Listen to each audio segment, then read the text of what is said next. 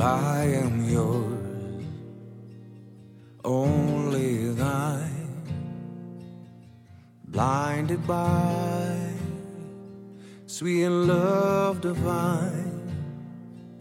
Where you lead, I will follow, for I am yours,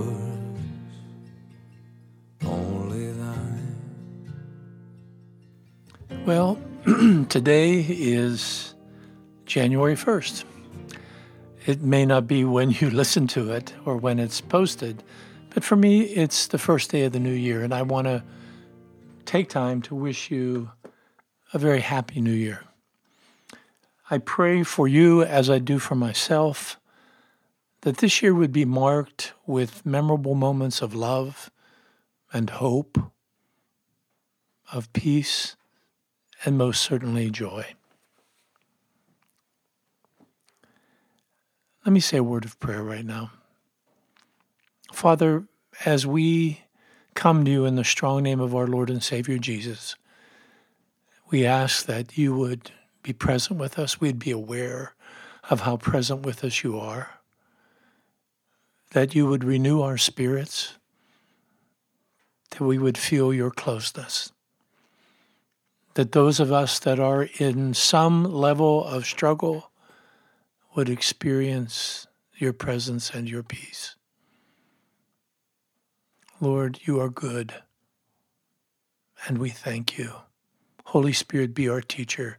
We pray in Jesus' name. Amen. Before I go forward to talk about the subject for day, today, I want to remind you about our website. And this is January, and we have a couple very exciting things coming up. There is an online formational prayer seminar uh, I know we have a lot of people already signed up, but we can take more. Uh, you just go to the website and you're able to register. You'll be placed in a small group where there can be times of sharing of ideas and also listen to videos. It's a very popular event. Also, we have a on-site event. I'm beginning to do a concentrated series called the Legacy Series. I'm only taking 12 people they come here and they stay at our retreat center for five days. And I spend those five days with them, seeking to meet the Lord and for all of us to go deep in His presence. So, why don't you look that up? Maybe there's something there that really interests you. I'd love to have you involved. You know, when we begin to think about the good news, the good news of the gospel, I don't know about you, but for me, it seems as though the good news of the gospel is primarily about a message, a very important message. The message that God so loved us that he sent Jesus, who came and died on a cross in order that we could be forgiven of our sins, and that if we accept him into our lives and let the Holy Spirit guide us, we then begin to experience eternal life. It's a great message. It's an important message. It's one that I hope all of us hear and embrace. But I've come to the point of recognizing that the good news is more than simply a message. The good news is Jesus Christ Himself. The whole story of Jesus Christ his birth, his life, his teachings, the sacrifice he makes for us, certainly his resurrection. All of that, this, this narrative of his life, is actually the story of the gospel. Do you know that it says that in the Bible? You know, when you read about the wedding of Cana or the baptism of Jesus or the temptation that comes in the wilderness, or the countless healings, or his interactions with scribes and Pharisees, and his, his teachings, his parables, his statement that he came not for those that are healthy, but for those that are sick. All of this is wrapped around the person of Jesus, and it's all part of what we know as the gospel. I think it's important that we do not relegate the gospel simply to a message, as beautiful as that message is. But the gospel is a story, a story of Jesus who came, who lived, who died, who was resurrected, and now sits on the throne in heaven. All of that, that entire narrative around the person of Christ is the good news. Now, this is one of the reasons that to be men and women of true faith, it's really about developing an intimate relationship with Jesus.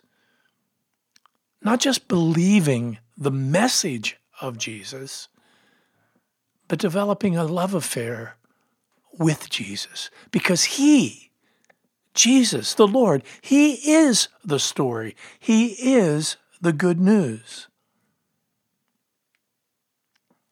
And so I, I want us to understand that when we're opening our hearts, we're not just using our left brain to say, I understand this message and now I will have faith in it.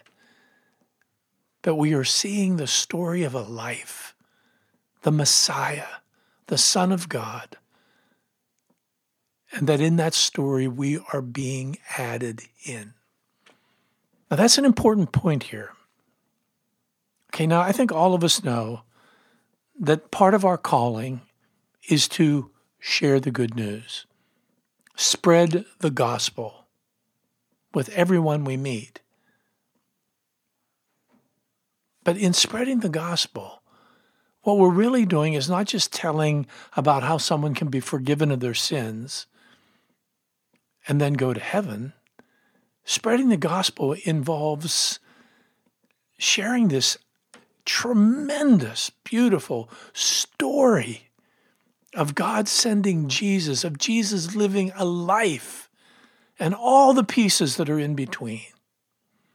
And that whole story is the gospel. Now, I'm going to say something else, and I hope I say it in a way that is crystal clear. Every single day, as the Lord works in your life and in my life and the lives of other people, the story of the gospel is being added into. Now, let me explain what I mean. It's not just that you have accepted Christ, but the whole story of your life is part of the grander story of the gospel. Now, let me share that from my own life. Look, I, I didn't always follow Jesus. And I was living outside of his will. I was lost. I was a sinner. And then I, part of my story, I came to Christ in a time and a place with some other people. And then that event began to impact many aspects of my life. And part of my story is really good things, good news, redemptive, others of failure mistakes, fallings. And yet, that whole part of my story now bears witness to the greater story of Jesus. And that's why I say that every single day, the grand story of Christ is being added to by the effect that He is having in other lives, in your life. Look, you have a story like I have a story. You have a story of what your life was like before you really came to Christ or knew Him and the mistakes you were making and the path you were walking. And then how you came to hear of Christ and how you met Christ, how He became part of your life how your faith began to be expressed in his story. And then all the ups and downs and moments and events of your life since then, of how he has met you in weakness how he has lifted you out of the ditch, how he has brought you joy, how he has seen you through tough times, how he loves you, how he wants to draw you into his embrace. Do you realize that someone looks at your story and that becomes part of the good news? And it attracts them then to wanting that good news to be part of their story. You see, we have been caught up into this grand narrative that is still being written. Yes, Jesus did the work. His life, He came, He provided the way. But now, in every life that He touches, in every person that walks after Him, sometimes in faithfulness, sometimes in stumbling, and as Jesus meets them, meets us in that part of the story, the gospel is all alive, continuing to be recorded as to look what Jesus has done. Now, you may be, may be asking me, am I suggesting that if at the end of time, the full narrative of the gospel is to be written, that your story would be part of it. That's precisely what I'm saying. You see, when you're sharing the gospel of Christ, you're also sharing the impact it's had on you, how it changed the way you look at the world, how it affected your relationships, your values, how Jesus met you in both celebration and in heartache. And as someone who is not walking the way of Jesus, hears not only of the story of Christ, but the story of your life with all its ups and downs. They're encountering the good news of Jesus Christ. Now, I have to admit, for a long time, I haven't really linked my story to the gospel story other than to say I'm very happy and grateful in the salvation that Jesus has brought my life. But now I see it. The gospel is not simply a message, it's a person. And it's the story of that person. And then it extends to the story of all the persons who, in all their ups and downs, surrendered their life of, to Christ and met Christ and were forever changed by Christ. And so, I want you to know that in many ways you are part of the good news because of what Christ has done in you. And that your story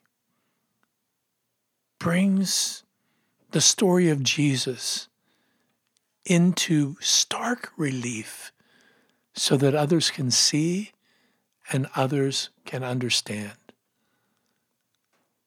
I hope you'll think about this and maybe review your story ever so little and recognize that when you came to Christ, you came to a living per- person and that the story of that living person is now being played out in the story of your life. Isn't that a thrilling thought? You matter, my friend. Your story matters.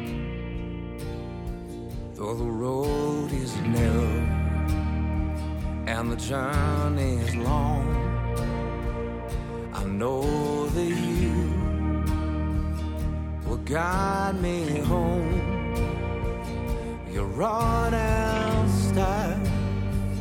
will lead me on. For I am yours.